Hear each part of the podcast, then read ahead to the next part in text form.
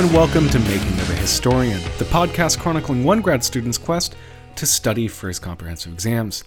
And this is the second part of our little mini series on social life in the Anthropocene, in which I'm going to be talking about the cultural changes that occur uh, in this time period where human activity is having an increasing effect on the natural world. This is not all a tragedy, of course. I think that the modern world is fantastic and has a great realm uh, for human freedom. However, there's a deep cost to this, not only an environmental cost, but also a personal cost. One of the themes that will run through this little mini series is the push and the pull of this freedom that the Anthropocene brings. Because it seems that with a lot of uh, bits of liberation that this new high energy, materialistic uh, method of consuming and producing gives, it also takes away.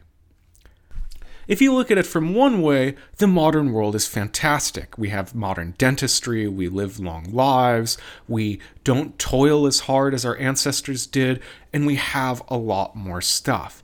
But look at it from another way, and the Anthropocene, the modern world, seems really dire. Not only are we living on ecologically borrowed time, but some people are immiserated, unable to work, hungry, demoralized, addicted to drugs. And in this episode, I'm going to look at these two poles, freedom and necessity, from the perspective of food. The background to this, of course, is uh, the previous episode where we framed this new world of the Anthropocene as one in which people have broken out of the Malthusian trap. By which I mean it seems that the world population is no longer under the same kinds of ecological constraints that it had been since the invention of agriculture. So let's start with necessity, because this whole system, the agricultural system that allowed people to break out of the Malthusian trap, rests on an agricultural division of labor. Things are grown where they are grown best and then they're shipped to where there is enough demand. This is Economics 101. Of course, a couple things changed in this time period that make Economics 101 a lot different. The first is uh, the greater increase in transportation, which lowered costs, which meant that things could be grown further away. The second is that you get new kinds of plants. So let's look at a couple of these. Probably the most important historically is sugar. Before Columbus first sailed to the Americas, there were sugar plantations uh, made by Spain and Portugal off of the coast of Africa and an archipelago in the Atlantic Ocean called the Canary Islands and also the island chain of the Madeiras. And the reason why Europeans were growing sugar on these islands and not on Europe was for some of the reasons that you might expect. It's nicer on those islands. The islands had a good climate. It was warm with plenty of rain in a way that, you know, there wasn't a good climate for sugar uh, over in sometimes cold Europe. But sugar was made on these islands not just because of the sun and the rain. It was ecologically possible to grow sugar, say, in southern Spain.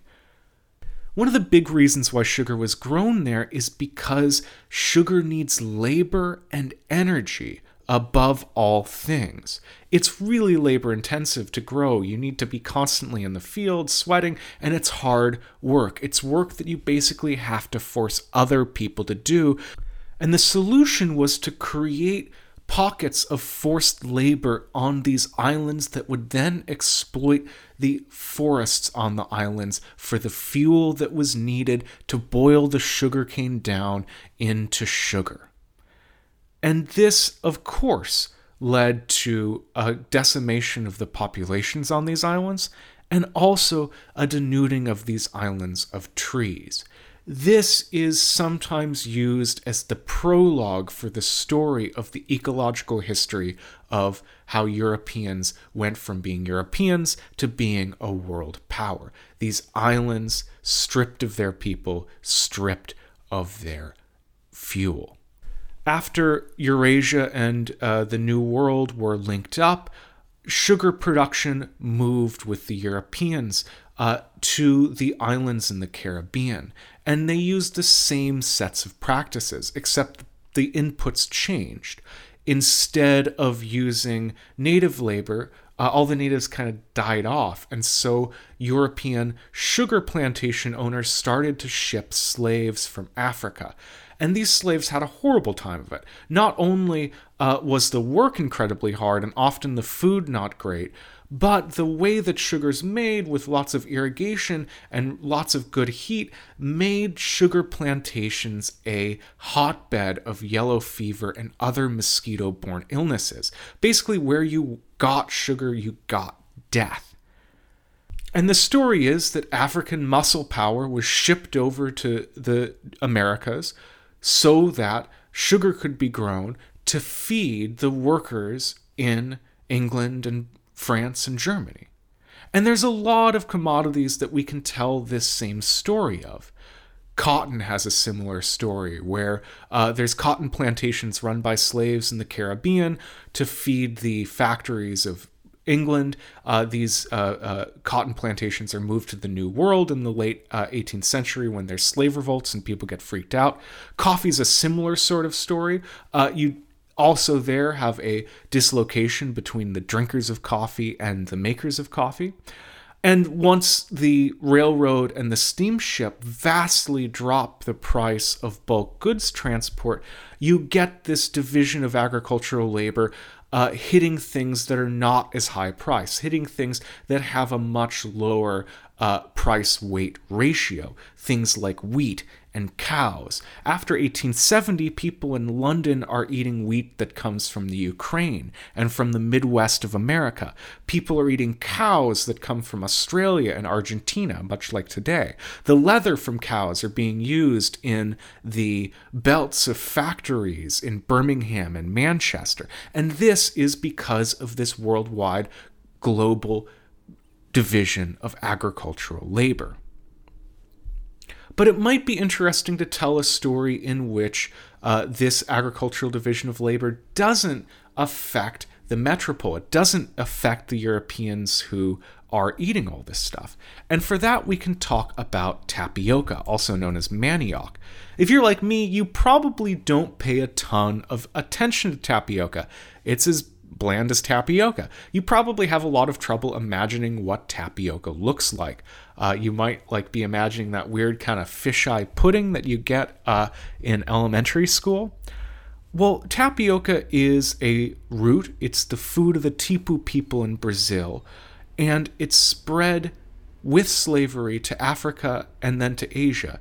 And today it is a staple crop of one fifth of the entire world. That means that one fifth of the entire world relies on this plant that you probably can't imagine in your head for food. And this part of the world is the poorest part of the world. And why is that? Well, manioc and tapioca, they're the same thing, uh, uh, is a really, really good crop. It thrives in poor soil. You don't really need to do a lot. You just kind of plant it and forget it. Uh, it has really high yields, uh, and it can be left in the ground for months without storage. You basically plant manioc, and there it is until you need to eat it.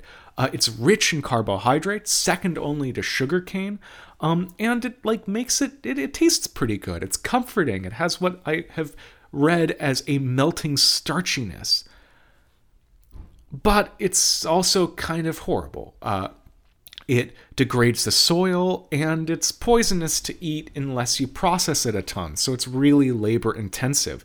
Uh, to get out the hydrocyanic acid from it, you need to soak it, grate it, boil it, ferment it, and then press it, uh, all to eat it, which takes a ton of labor.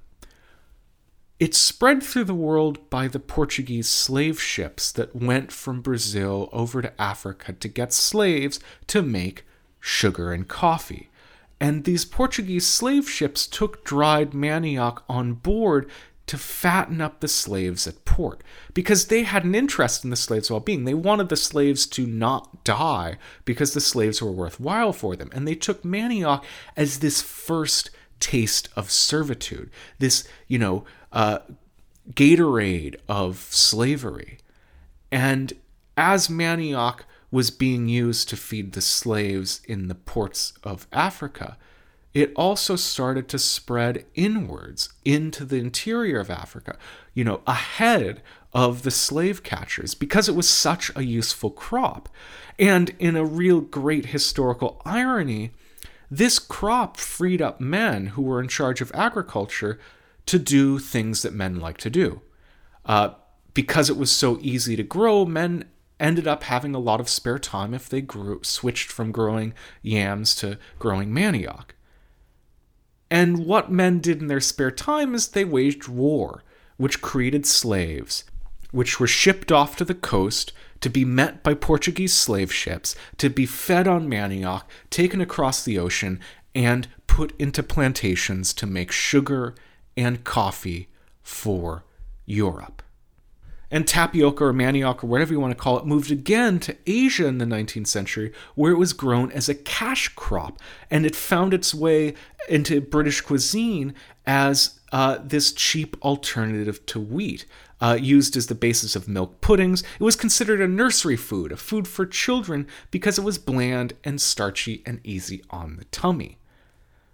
And so the big story here is that slaves were being fed the cheap calories of tapioca to produce the more expensive calories of sugar for European stomachs.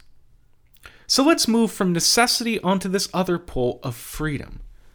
And if you look at this process of uh, the agricultural division of labor of the world from the perspective of European cities, everything looks pretty good with the expansion of agricultural markets and improvements in agriculture, people stop having to worry about what is known euphemistically in history books as subsistence crises, uh, but you and I can call hunger because there isn't enough food. And food starts to transform once it stops being this thing that people have to worry about all the time. And there's two parts of this transformation.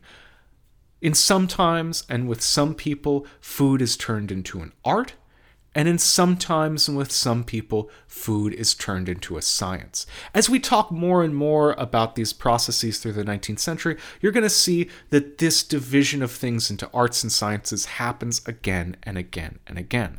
So let's take the art thing first, because I think after discussing slavery and tapioca, we need a little bit of levity. So I want to discuss the rise of the modern restaurant which we can think of starting in the 19th century. Of course, people had always been eating out. Uh, but what happens in the 19th century is that you get a lot of the things that we associate with modern dining. You go to a specific place where you sit privately and you get a menu from which you can order a bunch of different things that fit your individual palate. You go there to be in public, but also to be in kind of this semi private social space where you and your dining companions can talk about whatever it is you want to talk about, seen by other people, but not necessarily communicating with them. Visible to strangers, in other words, but not affected by them. This, by the way, is going to be one of the key attitudes towards uh, global modernity that we're going to see. This feeling of being in public and visible, but not being a main character in the scene.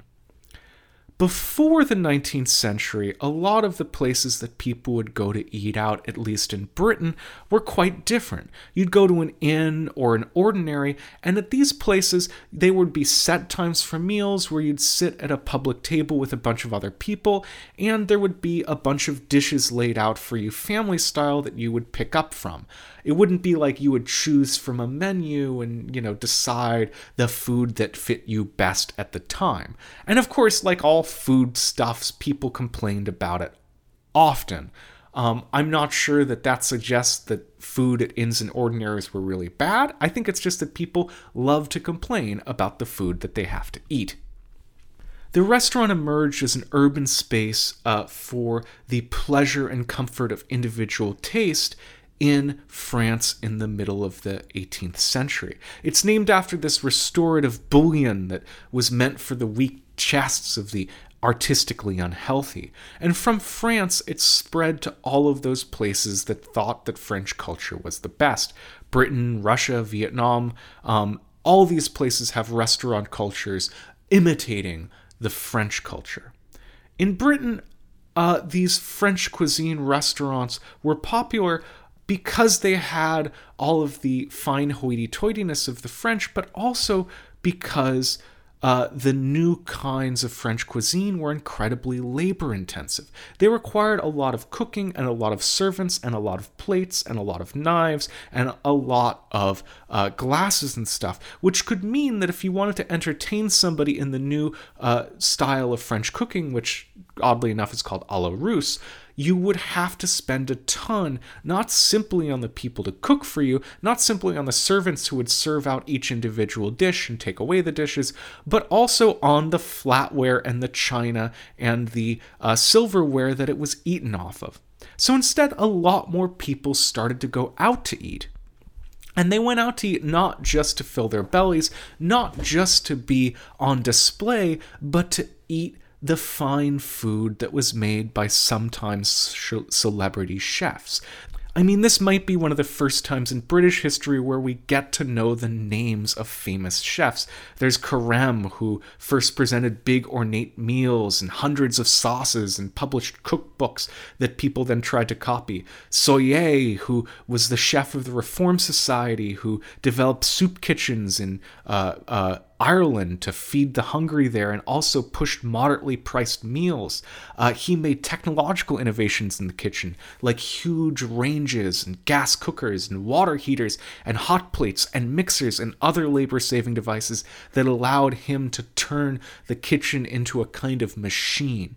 Um, there is, of course, Ritz and Escoffier, the hotelier and the chef, who you know because of the Ritz Carlton hotel chain, which was founded off of the organizational genius of Ritz and the cuisine-leological genius, the uh, gastronomical genius of Escoffier.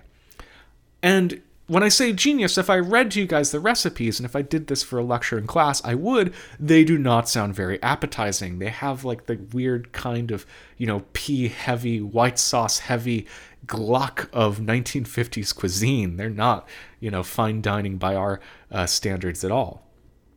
But this kind of eating out had a lot of the aspects of dining we have today the idea of eating was that you went there for an experience, something novel and exciting, something that allowed you to see the sensation of something new and incredibly refined, something that was imprinted with the artistic mark of the chef himself. But at the same time, as cooking was being elevated to a fine art, it was also being reframed as a science, as something that through the work of F- experts could be turned efficient. And note, the subjects of this science were not the same people as the subjects of art. The people for whom this science was applied to were poor people, women who were thought to be in charge of buying food and cooking for working class households, soldiers, and children these people were given advice, not always, you know, welcome advice, from a new realm of scientific dieting. I mean, people have always associated food with health, but this was a new kind of discourse about how to make food because it was connected with new ideas about science and society people discovered that fat and carbohydrates and proteins were important for helping people live. And so they tried to figure out diets that would give people the cheapest servings of fat and protein and carbohydrates. The idea was simple look, science has shown that all you need from food are these nutrients. And so everything else that you eat in food is useless.